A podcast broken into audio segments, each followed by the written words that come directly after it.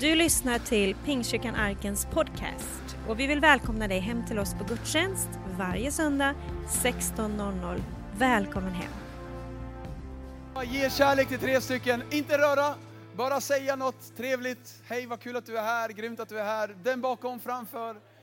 Eh, någon du vill hälsa på bara. Tack så otroligt mycket. What a worship team! Helt otroligt bra. Fantastiskt att vara här. Camilla och Anders, we love you. Lotta och jag, vi älskar er. Jättekul att vara här. Grymt härlig gudstjänst 16. Eh, underbart att se vad Gud gör. Eh, ja, helt underbart, vilket gympapass alltså. Vem behöver gym när man kan gå till arken? Så, predikan idag heter så här. It is well with my soul. It is well with my soul. Jag tror inte ni kommer förstå rubriken förrän i slutet av predikan. Eh, det är då det kommer, du kommer förstå varför den heter det den heter. Ehm, jag vill tala om tillbedjan. Jag vill tala om våran, eh, eh, våran tillbedjan, kyrkans tillbedjan, våran personliga tillbedjan. Mångas engagemang i tillbedjan beror mycket på dagsformen. Alltså hur dagen har varit, hur veckan har varit. Om du har haft en bra vecka bakom dig så är du liksom gasad. Om du har haft en dålig vecka bakom dig så är den ganska lågmäld. Alltså känslolivet styr min tacksamhet till min Gud. Eh, är jag inte helt nöjd med hur jag har varit eh, liksom, så begränsar det kanske att jag lyfter mina händer. Och många gånger känner man sig som en hycklare. Håll med om det ärligt talat. Många gånger man, man ursäktar sig med det här ah, Eh, alla kommer förstå varför inte jag lyfter händerna, för de vet att jag har haft det tufft. Eller, eh, eh, ja, men jag har inte varit tillräckligt helig den här veckan. Liksom, och, eh, jag, jag, är inte värdig att tillbe, men snälla hör och glöm inte det jag säger nu. Vi tillber inte för att vi är värdiga, vi tillber för att han alltid är värdig. Amen. Vi tillber inte för att vi är värdiga, vi tillber för att Gud, oavsett väderlek, är alltid värdig. Konstant försöker fienden ge oss anledningar att inte prisa Gud. Och jag vill bara visa dig några personer i Bibeln som hade all anledning och många anledningar att gömma sig bakom ursäkt efter ursäkt, att inte tillbe och ändå tillbad dem. Innan vi tittar på dem, jag måste berätta en historia. En kvinna, hon kör med sin bil alldeles för fort, som kvinnor alltid gör.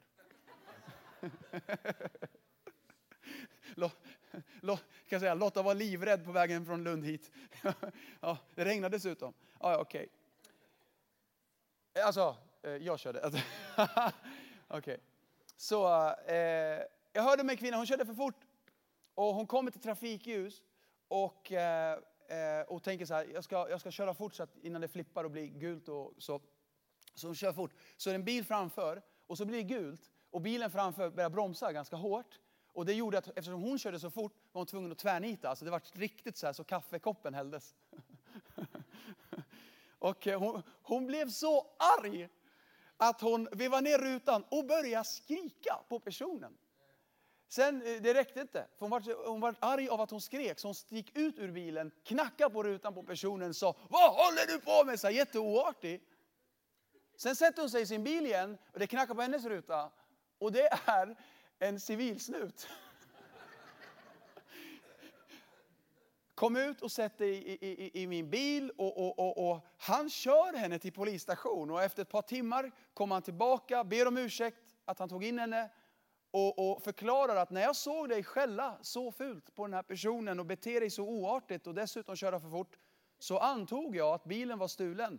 För att när jag såg fiskmärket där bak och Jesus I love you dekalen på rutan så tänkte jag, hon, kan, hon måste ha stulit bilen. Ja, okej. Okay. Håll med om att vi alla gjort grejer. Och så har man kommit till kyrkan och fienden säger, det sista du ska göra mannen, det är att tacka din Gud. Du förtjänar inte att tacka och tillbe. Du har gått igenom grejer, dina bekymmer upptar dig. Hej, om vi nu bara tittar i Bibeln. Många i Bibeln gick igenom väldigt tuffa grejer. Och ändå var de worshippers. Här kommer punkt ett i det här. Vad gör jag när jag inte har en, en, en, en enda anledning att tillbe? Ingen anledning att tillbe. Fyra underpunkter. Vad gör jag när det är svårigheter? Svårigheter. Eh, det går inte att prata om svårigheter om inte man pratar om jobb i Bibeln. Jobb 1.14 säger, en budbärare kom till Jobb och sa, oxarna gick för plogen och sninnorna betade i närheten. Då slog sabéerna till och rövade bort dem och folket slog dem med svärd. Jag var den ende som kom undan för att berätta det här för dig. Bara nu tänk på hur det fortsätter. Medans han talade, alltså medans den här budbäraren pratade, snabb paus. Eh, det här betyder alltså medans han pratade, medans han står vid dörren och pratar och berättar den här fruktansvärda grejen som har hänt. Inte några, minu, inte några, inte några dagar efter, utan vi snackar minuter efter. Medan ena budbäraren fortfarande pratar, att en katastrof har drabbat dig, så säger Bibeln, medan han talar kom ännu en budbärare. Och sa, Guds eld föll ifrån himlen. Förlåt att jag, förlåt att jag skrattar. Det är inte bra, det är inte bra. Alltså. Det är jättedåligt, jätte, jättehemskt. Guds... har haft en dålig dag jobb. Ehm, Guds eld föll ifrån himlen. Jag gillar inte by the way hur, hur den här texten skrivs. Hur det, alltså, man skyller eh, Guds eld på Gud. Guds eld föll ifrån himlen. Gud, Gud eh, skickar inte olyckor. Eh, eh utan eh, det var sättet Jobs bok skrevs på. Eh, att eh, man betraktade det så att allt gott och ont kom från Gud. Liksom. Men Gud kom, det kommer inte något ont, bara goda gåvor kommer från Gud. Så, så du liksom förstår det. Men Guds eld föll från himlen, slog ner bland småboskapen, folket och folket för, eh, och förtärde dem. Jag var den enda som kom undan för bättre för dig. Vers 17. Medan denne talade, bud nummer tre kommer och säger, kaldéerna ställde upp sitt manskap i tre avdelningar, överföll kamelerna, alltså typ hans lastbilar, för han hade värsta firman, jättestor företag. Och rövade bort dem och folket slog dem med svärd. Jag var den enda som kom undan för att berätta det för dig. Medan denne talade, helt sjukt kom ännu en budbärare och sa, det här är fruktansvärt då. Eh, allt är fruktansvärt, men det här är det värsta. Dina söner och döttrar åt en måltid och drack vin i den äldste broders hem. Då bröt en stark storm fram från öknen och tog tag i husets hörn, fyra hörn, och det rasade samman så att de dog. Jag var den enda som kom undan för att berätta det för dig.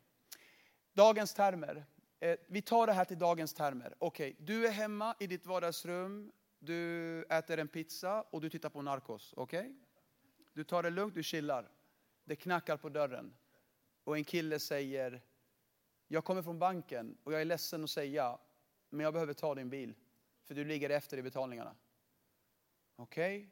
Medan han pratar kommer en till från Försäkringskassan och säger, vi behöver beslagta ditt hus och dina möbler och du har 24 timmar på dig att lämna ditt hus för att du ligger efter med betalningar. Medans han pratar kommer Skatteverket och säger vi har frysit i alla dina tillgångar och till och med din pension och vi har tagit dem för att din skuld är så stor och vi fattar att du kommer aldrig kunna betala den så vet du vad, vi dömer dig till livstidsfängelse. Medans han pratar kommer en polisbil och dörren öppnas och det är dotterns ryggväska polisbilen har i handen för att berätta något fruktansvärt har hänt i skolan. Eh, okay. Vi läser de här historierna i Bibeln och vi tänker inte på att det här var verkliga människor, verkliga händelser. Han förlorade alla sina barn, fem barn på samma dag. Han förlorade allt. Det verkar för mig som Jobb hade det jobbigt. Det, det verkar för mig som att Job har all anledning att inte lyfta sina händer och tacka Gud. Till och med hans fru sa, förbanna Gud och dö. Vet ni, jag, alltså jag blir bara paff över det som följer i vers 20. Då reser sig Job, rev sin mantel, rakade sitt huvud, föll på marken och tillbad. Va?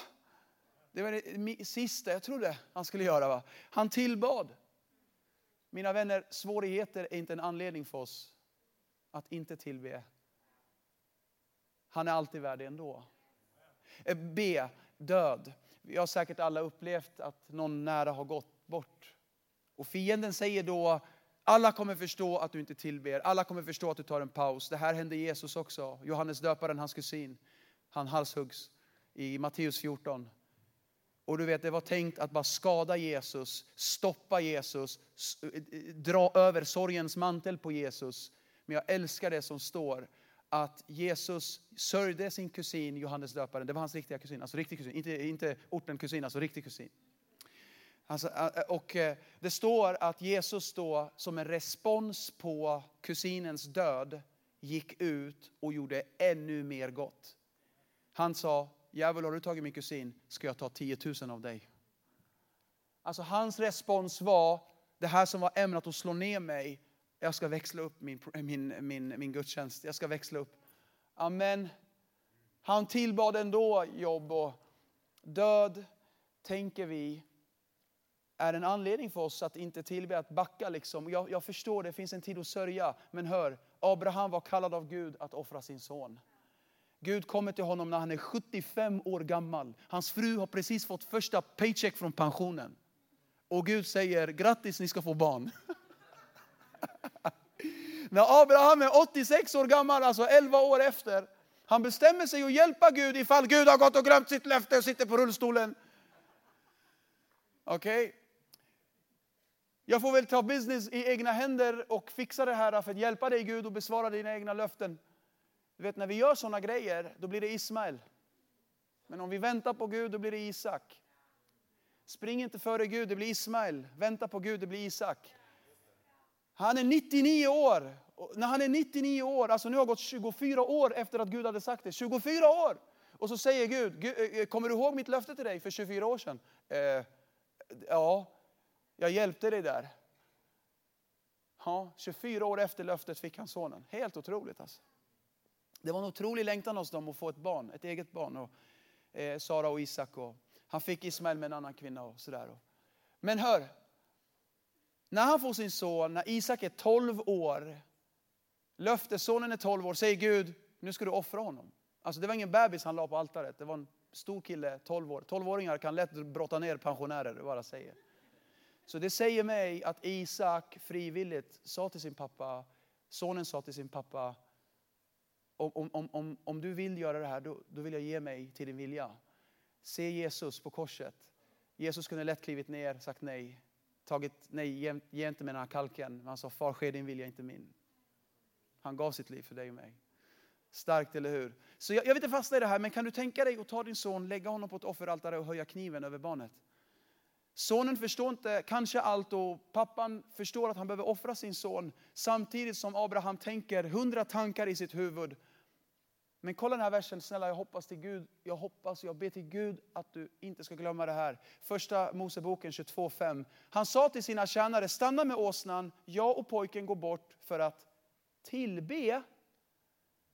Och sen kommer vi tillbaka till er. Abraham kallar kallar det att, att offra sin son för worship, tillbedjan. I den värsta tänkbara stunden i hans liv, noll anledning att tillbe, så tillbad han Gud ändå. Här är en person som inte skulle bara förlora en person, utan förlora personen ur sina egna händer. Han skulle förlora honom och versen indikerar, hör att worship föder tro. Varför? För att, hör igen, vi läser igen. Han sa till tjänarna, stanna med åsnan, jag och pojken går bort för att tillbe. Sen kommer vi, inte jag, vi tillbaka till er. Det säger mig att tillbedjan föder tro, att om Gud har sagt någonting och jag förstår inte varför Gud vill att jag ska offra när du har sagt att jag ska. Du, du sa ju det här till mig och nu ska du ska offra det här. Du sa ju det till mig. Men i tillbedjan fick han tro att Gud hade makt att väcka pojken ifrån döden om han nu ville att han skulle offra honom. Varför sa han vi annars? Hebreerbrevet, alltså, eh, man är inte säker på vem som skrev Hebreerbrevet, man tror att det är Paulus. Jag tror att det är Paulus, för det är skrivet i Paulus way. Hebreerbrevet säger, författaren till Hebreerbrevet säger exakt den här tolkningen jag precis gjorde. Eh, vers 17. I tro bar Abraham fram sin son Isak som ett offer när han sattes på prov. Sin enda son bar han fram som ett offer, fast han har fått löfte. Vers 18. Och till och med, eh, och eh, till honom hade Gud sagt, genom Isak ska du få dina efterkommande. Abraham räknade med att Gud hade makt att till och med väcka honom ifrån de döda. Så vet du varför Abraham kallade att offra sin son för tillbedjan? För att Gud hade lovat honom att i Isak ska du multipliceras och bli talrik som stjärnorna. Oh my God. jag tänker lyda Gud och på något sätt ska vi komma ner från det här berget. Död är inte en anledning för oss att inte tillbe. Amen. Missmod är C. Missmod. Psalm 51 är en mycket känd vers, eh, eh, kapitel. Det finns en väldigt känd vers. David erkänner sina synder inför Gud. Många gånger i Bibeln så erkände man sina egna synder, man erkände också sina fäders synder. Alltså sina föräldrars synder. Det var ganska vanligt i Bibeln och i Gamla Testamentet att man gjorde det. David gör precis det här nu. I vers 7, se i synd är jag född och i synd blev jag till i moderslivet. King James version säger så här, eh, I was shapen in iniquity and in sin did my mother conceive me. Det hebreiska ordet är att jag blev formad i synd. Conceive betyder bli till. Med andra ord, född i synd stämmer inte med grundtexten. Nu tror jag att vi är födda med en fallen natur och vi behöver bli födda på nytt. Men just den här versen säger så här, när jag formades, då blev jag till i synd. När jag blev till i mammas mage, då var det i synd. Med andra ord, att skaffa barn inom äktenskap är inte synd, men att skaffa barn utanför äktenskap är synd. Psalm 51 indikerar att David säger, jag blev till i synd. Med andra ord, jag blev till utomäktenskapligt. Vi vet att Davids pappa är Isai, men Bibeln säger ingenting om hans mamma. Vi vet inte vem mamman är. Men någon tänker, men David kan inte ha varit utomäktenskaplig. Please, har du läst Bibeln? David var eh, eh, släkt med Jesus. Det finns inget oheligt i Jesus. Har du läst Jesus släktträd? Finns det något som är heligt i det? Alltså det, det, det är helt otroligt att Gud använder så bristfälliga människor och ur det kommer Guds egen son. Alltså. Otroligt. Om du kollar Jesus släktträd, du kommer hitta skökan Rahab, hon är i, i Jesus släktträd. Alltså. Du kommer inte gilla det här om du är religiös. Alltså. Peres finns också i Jesus släktträd. Får jag berätta för dig om Peres? Peres, eller Juda hade två söner. De hette Er och Onan. Ja, säg inte till mig, varför hade de sådana namn? Jag vet inte, det är jättekonstiga namn ibland. Er och Onan, de hette så. Eh, båda killarna var jätteonda. Eh, de dödades och deras fruar lämnades änkor. En av dem, änkorna, hette Tamar. Hon klär sig som en prostituerad, står längs vägen och lockar sin egen svärfar till synd. Juda hette han.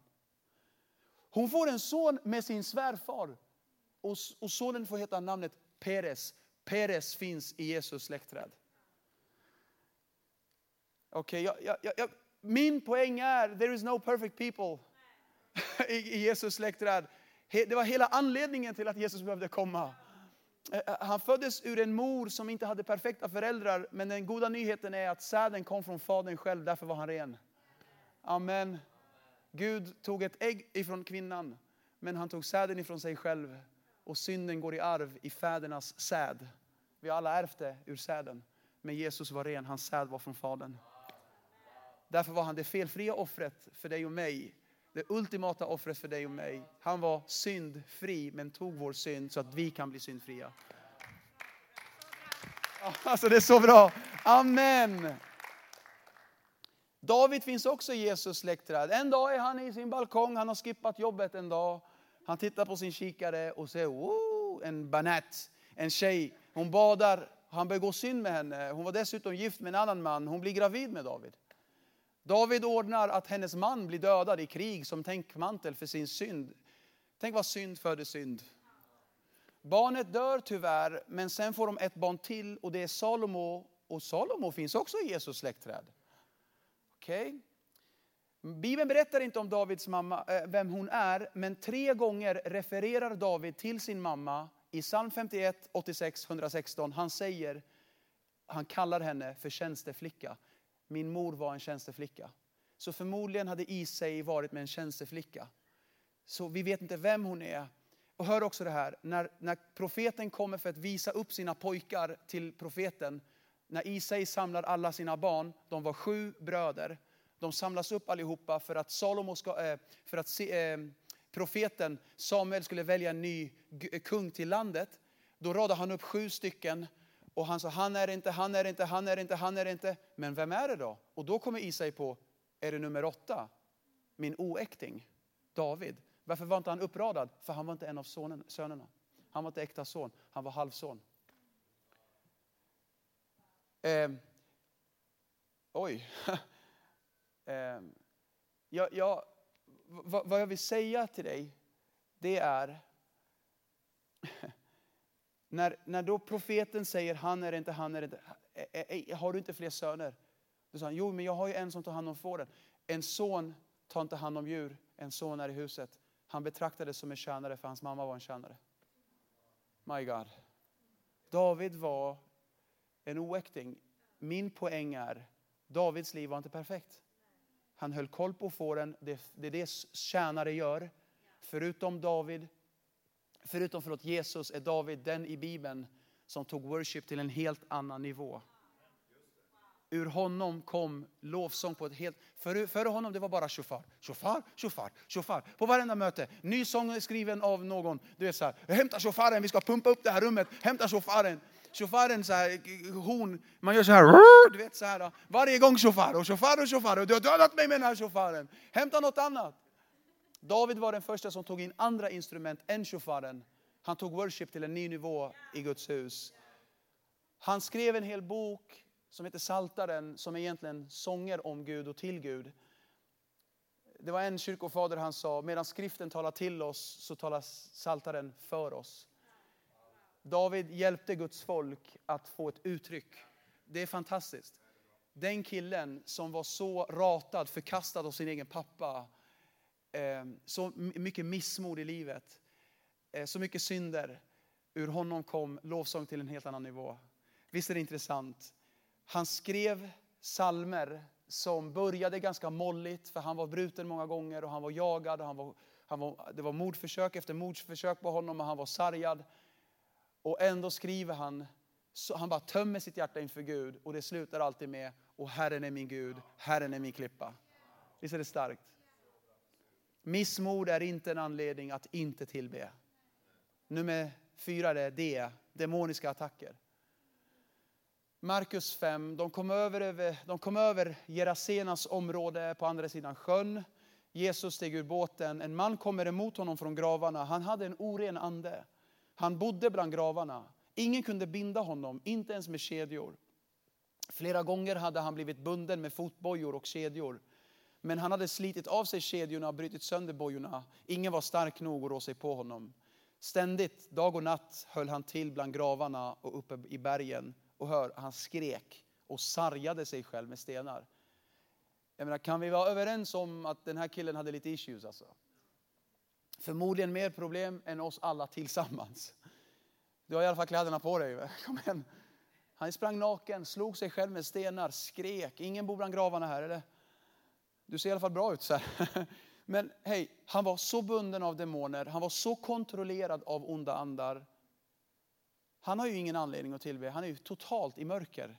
Men kolla vad vers 6 säger i New King James Version.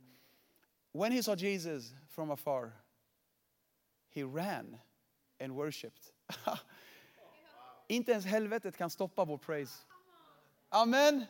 Om, något kunde stoppa, om, om det var någon som kunde stoppas så måste det varit honom. För att han var så bunden av onda andar. Gud har gett oss en vilja som är starkare än Satan själv. Amen.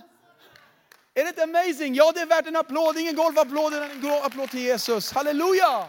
Hör, den här mannen var så bunden av demoner. Jesus säger, vad är ditt namn till den här demonen som är i honom? Eh, Demonens namn var legion. Legion är ett eh, ord, en, en grupp eh, soldater på 6828.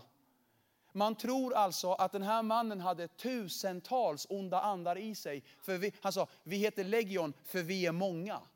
Alltså tusentals onda andar kunde inte stoppa den här mannen från att springa till Jesus när han såg Jesus. Det spelar ingen roll vad du är hemsökt av, det spelar ingen roll vad du är plågad av. Inget kan stoppa din praise, för Gud har gett en starkare vilja än varenda demon. Amen. Um, vad gjorde den här mannen för att bli fri? Well, han valde att tillbe trots sitt mörker om du är bunden, det bästa det beslut du kan fatta, det är att ta din själ i handen och säga Jalla, vi ska prisa Gud. Ha. Låt inte själen och känslolivet diktera din praise, utan bestäm dig. Låt, ditt, låt Guds ord bestämma, låt inte dina känslor bestämma. Det står den som förlitar sig på sitt hjärta. Hjärtat är ett bedrägligt ting. Lita inte ens på ditt hjärta, snälla. Följ ditt hjärta. Nej, nej, nej, nej, nej. Följ Guds ord. Följ Guds ord. För Jesus är den som kan sätta dig fri. Så okej, okay vad är då anledningen att tillbe? Trots död, svårigheter, missmod, andliga attacker. Well, här kommer punkt två, huvudanledningen att tillbe. Jag förstår att det finns många olika sätt att tillbe Gud på och uttrycka sitt tack till Gud på. Vi kan tillbe Gud för att vi är tacksamma, vi kan tillbe Gud för att han har välsignat oss. Men tänk om man går igenom en svår period då? Det ser inte ut som att man är välsignad och man har inget att tacka för kanske. Eller man har kanske förlorat sitt jobb eller det är tufft med barnen liksom just nu. Och jag menar, hej, välkommen till klubben. Det måste ändå finnas en anledning. Eller? Här kommer den. Uppenbarelseboken 4.9. När varelserna prisar och ärar och tackar honom som sitter på tronen och som lever i evigheters evigheter. Då faller de 24 äldste ner inför honom som sitter på tronen och tillber honom som lever i evigheternas evighet. De lägger ner sina kronor inför tronen och säger, och här kommer the main reason to worship. Värdig är du, vår Herre och Gud, att ta emot lov, makt och ära, för du har skapat allt. Och genom din vilja kom det till och blev skapat. Huvudanledningen att tillbe är att Gud alltid är värdig, trots missmod, attacker, död, förföljelse, missmod, förkastelse, utmaningar, skilsmässa, missundsamhet, självförakt, sjukdom. Gud är värdig oavsett vad du går igenom. När vi möts i kyrkan, när vi kommer samman för att tillbe Gud, låt inte djävulen lura dig att du är en hycklare om du tillber. Hycklare är någon som låtsas vara något den inte är. Låt mig berätta vad du är. Du är en blodtvättad, återlöst, rättfärdiggjord, barn till Gud. Den, det är vad du är. Du är förlåten, älskad av den högste guden och han har satt ett stort värde på dig. Den är, det är vem du är. Så när du kommer till kyrkan och står så här, det är då vi är hycklare. Vet ni varför? För att, lyssna, jag hycklar, för att jag, jag lägger mig under fördömelse nu. Och det är inte den jag är. Jag är inte under fördömelse, jag är i Kristus nu. Så när jag då låtsas vara ofrälst, då hycklar jag. När jag låtsas vara under dom, då låtsas jag. Då är jag hycklare. Men jag är mig själv när jag tillber oavsett väderlek. Bra va? Älskade vänner, låt oss sätta en ny standard i våra liv, ett nytt normalt. Att vår praise är inte begränsad till hur livet är just nu. För det svänger ganska kraftigt, ganska ofta. Amen. I worship får vi tro, alltså för utmaningar också. Det, det, bästa du kan göra, det är att göra som Abraham. De bestämde sig att tillbe och sen sa han, sen kommer vi tillbaka. För om Gud har sagt det kommer han göra det. Jag fattar inte, jag fattar inte vad han säger just nu, men jag, jag bara, okej. Okay. Jag förstår inte varför jag vill tillbe. Men han säger okej, okay, ja, ja, okej. Okay. Eh, och när jag gör det så föder det tro. Jag tänker tillbe trots mitt sumpande. Jag tänker tillbe jag, trots min synd, för hans blod täcker mig, för han är värdig. Varför heter predikan It is well with my soul? Här kommer det. 1871, en stor brand i Chicago. 300 personer dör, 100 000 blir hemlösa. Det fanns en advokat i D.L. Moody's kyrka som hette Horatio Gates Spafford. Han förlorade sin son i elden som bröt ut. Han hade även fyra döttrar. Kommande åren spenderade han mycket av sin förmögenhet för att hjälpa hemlösa som blev en konsekvens av den här elden, branden i Chicago. Två år senare bestämmer de sig, hans fru och han då, och fyra döttrar, att ta en liten semester för att reparera de sår som har varit efter Eh, eh, sonens eh, bortgång. De bestämmer sig att resa med sin pastor till en väckelsekampanj med båt över till England och, och, och, sen hände det då att Horatio själv kunde inte resa med. Så han skickade med sin fru och sina fyra döttrar för att de skulle kunna vara med på den här väckelsekampanjen tillsammans med D.L. Moody som var en predikant på den tiden. De kliver på ångfartyget Ville du Havre och fartyget krockar i Atlanten och sjunker. Bara två år efter att sonen har dött i elden. Hans fru var den enda av 47 överlevande och hon skickade ett telegram till sin man med två ord. Saved alone. Han förlorar sina fyra döttrar i den, i den olyckan. Han klev på fartyget för att möta upp sin fru i England. De sätter sig på ett annat fartyg för att komma ut till havs igen för att ha en minnesstund.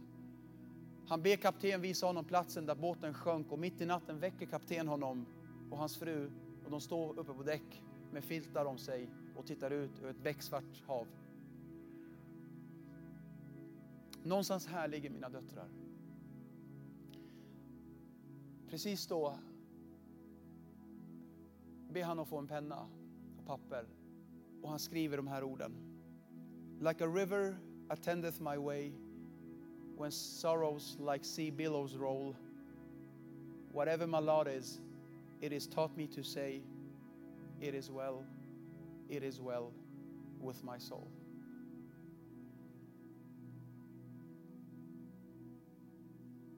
Oavsett vad som kastas mot dig,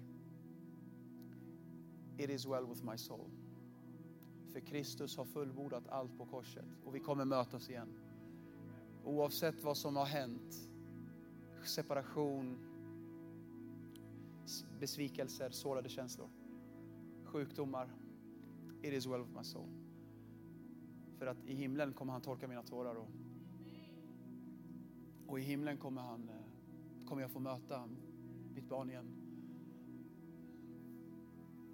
Ska vi stå upp?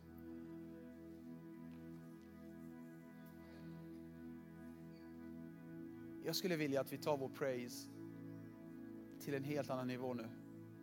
Att vi prisar Gud eh, och låter den worship som kommer uppstå i det här rummet föda så mycket tro för varenda situation. För med min Gud kan jag storma murar. Stirra inte på den stängda dörren. Sluta stirra på den, för om du stirrar på den då kanske du missar att Gud har öppnat en ny dörr. Och i worship tror jag Gud kan lyfta din blick. I tillbedjan, när mitt perspektiv släpps från min navel och upp till min Gud, när jag lyfter min blick och säger, var ska min hjälp komma ifrån? Ja, min hjälp kommer ifrån Gud som har gjort himmel och jord. När jag lyfter min blick, när jag inte tänker, fäster mitt hjärta vid det som är på jorden, utan jag tänker på det som är där ovan. När mitt fokus är det som kommer, då får jag perspektiv. Då blir jag effektivare på jorden. Amen. Ha inte ögonen på backspegeln mera. Börja titta fram, för Gud har mycket, mycket för dig framöver. Låt oss tillbe, hörni. Låt oss bara levla upp vårt game och, och liksom tillbe. Och, och, och jag vill säga så här, ju större din kamp har varit, desto mer rökelse kommer det komma från dig till Gud. Ju tuffare det har varit, alltså ju värre, när, när, när, när allt skriker, gör det inte. När fienden skriker, gör det inte. Och du gör det ändå. Ju större offer, ju mer du lägger på altaret, desto större eld ifrån himlen. Ehm, om prislappen är hög, då blir också responsen ifrån himlen hög. Om det är väldigt svårt, då ska jag göra ännu mer. Ehm, jag tror helanden kan ske. Jag vet om ett möte en gång, det var lovsång. Och eh, helt plötsligt så bestämmer sig en kvinna, jag ska inte be för mitt helande längre. Eh, och så bara i lovsång blir hon hel. Ingen rör, la handen, ingenting. Gud kan verka i worship. Det händer någonting när ett helt rum tillber. Ska vi göra det? Innan vi ber och innan vi sjunger så vill jag fråga dig ändå om du vill ta emot Jesus. Eh, Gud kommer bara till platser dit han är inbjuden. Gud kommer inte till platser dit han inte är inbjuden. Skulle vi kunna bara blunda allihopa och böja våra huvuden? Får jag ställa frågan till dig? Behöver du frälsning ifrån Gud? Känner du att du har tappat bort din tro? Då är Gud en Gud av comeback också.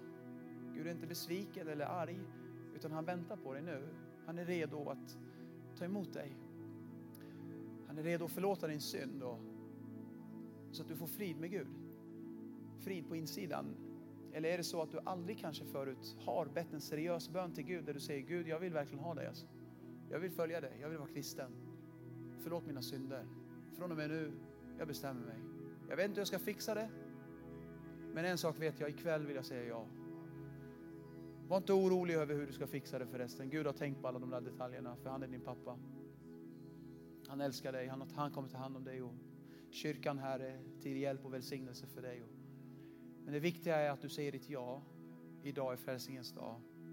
Medan alla böjer sina huvuden, jag räknar till tre. När jag kommer till tre, snälla bara skicka upp en hand så jag vet vem jag ber för ikväll. Vill du ta emot Jesus i ditt hjärta, kanske för första gången eller kanske komma tillbaka till Gud, bara sträck upp en hand när jag kommer till tre. Ett, Jesus älskar dig. Två, han väntar på dig. Tre, skicka upp din hand. Varsågod. Gud välsigne dig. Gud välsigne dig. Gud välsigne dig. Gud välsigne dig brorsan. Gud välsigne dig. Gud välsigne dig. Tack Jesus. Gud välsigne er allihopa som sträcker upp en hand. Gud ser varje hand och det är så vackert inför Gud. Gud vet konditionen i din själ och han är så glad för dig. Alla kan ta ner sin hand. Ni som har räckt upp er hand, be med mig och även hela rummet. Vi hjälps åt. Be så här. Tack Jesus att du älskar mig. Jag tror på dig. Förlåt mina synder. Jag säger ja. Jesus, du är Herren i mitt liv. Från och med nu vill jag följa dig på riktigt. Du föder mig på nytt. Jag är nu ett barn till Gud.